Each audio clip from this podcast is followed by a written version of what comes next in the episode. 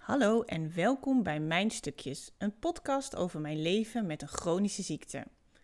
Dit is dan aflevering 1. Super spannend. Ik zit hier voor een microfoon en ik ga straks mijn eerste blogs voorlezen.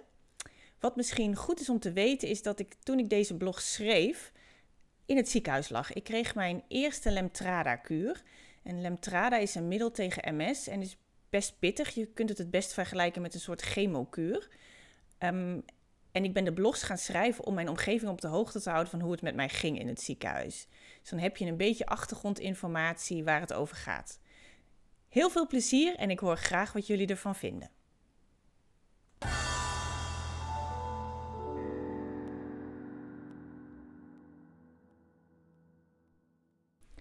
Vrienden, 14 januari 2020. Ik wil jullie graag voorstellen aan twee goede vrienden van me. Op foto 1 zie je Henk. Nou, je luistert nu naar een podcast, dus die foto zie je niet. Maar ik lees even door. Henk zorgt ervoor dat ik al mijn medicijnen op tijd binnenkrijg. Henk en ik zijn erg verbonden. Hij ondersteunt me bij het lopen en we zijn erg vertrouwd. Hij gaat zelfs met me mee naar de wc. Henk heeft één negatieve eigenschap. Hij kan erg opvliegend zijn. Dan wordt hij boos en gaat hij piepen. Dat kan al bij iets kleins zijn, zoals het overgaan van een drempel of als hij dorst heeft en niet op tijd zijn drinken krijgt. Gelukkig is zo'n boze bui na wat aandacht snel over. Voor degenen die vaker in het ziekenhuis liggen of die bekend zijn met de ziekenhuisopname, het gaat hier over de infuuspaal, die ik altijd bij me had, omdat ik aan het infuus geprikt zat. Op foto 2 zie je mijn kleine vriend Henry. Met hem heb ik ieder uur even contact. Hij pakt me dan stevig vast met mijn bovenarm en geeft me een stevige knuffel. Ook kriebelt hij in mijn oor en knijpt even in mijn vinger. Je hoort het. Henry is behoorlijk fysiek. Ik mag dan op een eenpersoonskamer liggen. Ik ben alles behalve alleen. Dankzij mijn goede vrienden. Misschien begrijp je uit dit verhaal dat Henry de bloeddrukmeter is in het ziekenhuis. Nog even een trieste voetnoot. Er is wel één iemand die zielig achterblijft en dat is Harry. Harry had eerst de functie van Henk. Maar Harry heeft niet alle diploma's die Henk wel heeft en is dus zonder pardon aan de kant geschoven.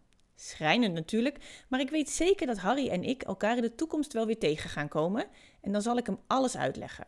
Harry is gelukkig zeer vergevingsgezind. Wil je ook vriendjes worden met Henk, Henry en Harry? Nou, ik zou het niet doen. Kortom, ik heb alle apparatuur om mij heen toen ik opgenomen was een naam gegeven. Je moet iets doen als je in het ziekenhuis ligt.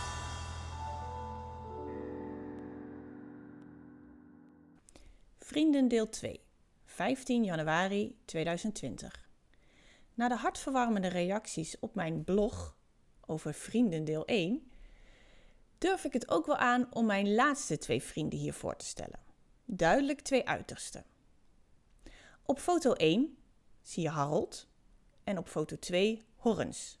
Je luistert wederom naar een podcast, dus je kunt ze niet zien. Maar ik zal over ze vertellen.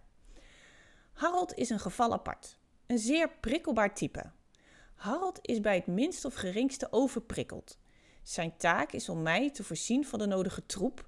Hier wordt hij behoorlijk zagrijnig van, want kennelijk smaakt het hem niet. Hij gaat dan steken en prikkelen en vervelen. Als straf wordt hij dan verwijderd om elders weer opnieuw toe te steken. Inmiddels al drie keer. Waarom dan toch een vriend? Tja, zonder Harold geen behandeling. Hij kan er immers ook niets aan doen dat ze die troep niet even een lekker aardbeiensmaakje hebben meegegeven. Ik probeer ondanks alles dus maar lief voor hem te zijn en hem soms met rust te laten en te negeren en soms lief toe te spreken. Ik ben er nog niet helemaal achter welke methode nu het beste is. Voor de mensen die het bekend is, het gaat hier over mijn infuus, dat nogal eens sneuvelt. Maar neem dan Horens. Horens is zacht, knuffelig, warm en geduldig. Horens is er altijd voor me. Trouw staat hij als een rots in de branding voor me klaar. Onmisbaar. En het mooiste, hij heeft knopjes. Zodra ik het even niet meer lekker vind, past hij zich gewoon voor me aan. Heerlijk toch? Waar vind je zulke vrienden nog? Voor de duidelijkheid, Horens is het ziekenhuisbed. Nu is het kwartet compleet. Henk, Henry, Harold en Horens. Harry staat nog altijd op een zijspoor. Wat een viertal op hun eigen manier allemaal onmisbaar. Maar om nu te zeggen dat ik ze thuis zal gaan missen, dat gaat me dan toch ook wel weer een beetje te ver. Maar de komende dagen zijn ze hier de mijne. Kleine disclaimer. Voor degenen die zich zorgen maken over wat deze vriendschappen voor gevolgen hebben met mijn relatie met mijn man, die kan ik geruststellen. Van mijn kant zijn er geen enkele amoureuze gevoelens aanwezig in de omgang met deze vrienden. Voor de hashtag MeToo-aanhangers, ook deze kan ik geruststellen. Alle fysieke contacten vinden plaats met wederzijdse goedkeuring.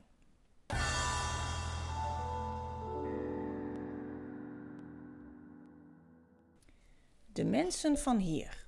16 januari 2020. Na mijn voorgaande berichtjes zou je kunnen denken dat ik hier enkel en alleen omringd word door apparaten en hulpmiddelen. Maar niets is minder waar. Er lopen hier ontzettend veel lieve en behulpzame personeelsleden rond.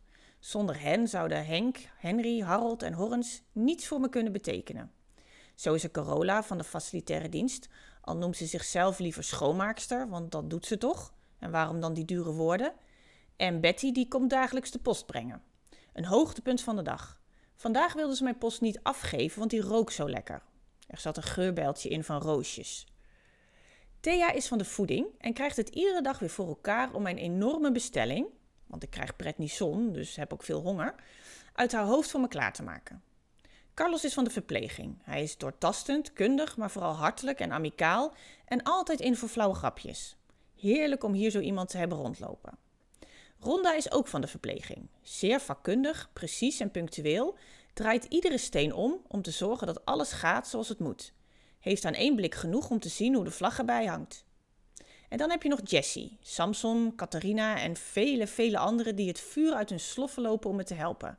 Of het nu gaat om het aanhangen van het infuus, aan Henk in dit geval, het doen van de controles, met Henry, of het verwisselen van het natte verbandje om mijn infuus, Harold, na het douchen. Zo'n stomme reden om voor te bellen, maar ja, anders gaat het zo jeuken.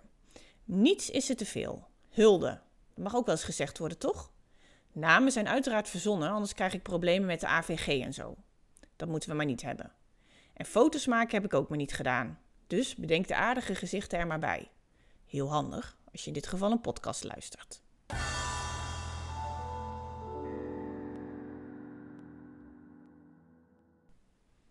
Nou, de kop is eraf. Dat waren ze dan.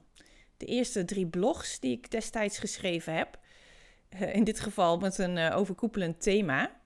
Uh, ik heb er nog veel meer geschreven. Volgens mij zit ik inmiddels rond de 200, dus ik kan nog even vooruit. Ik hoop dat je dit leuk vond. Vond je het leuk? laat dan zeker even een review achter en deel deze podcast met anderen.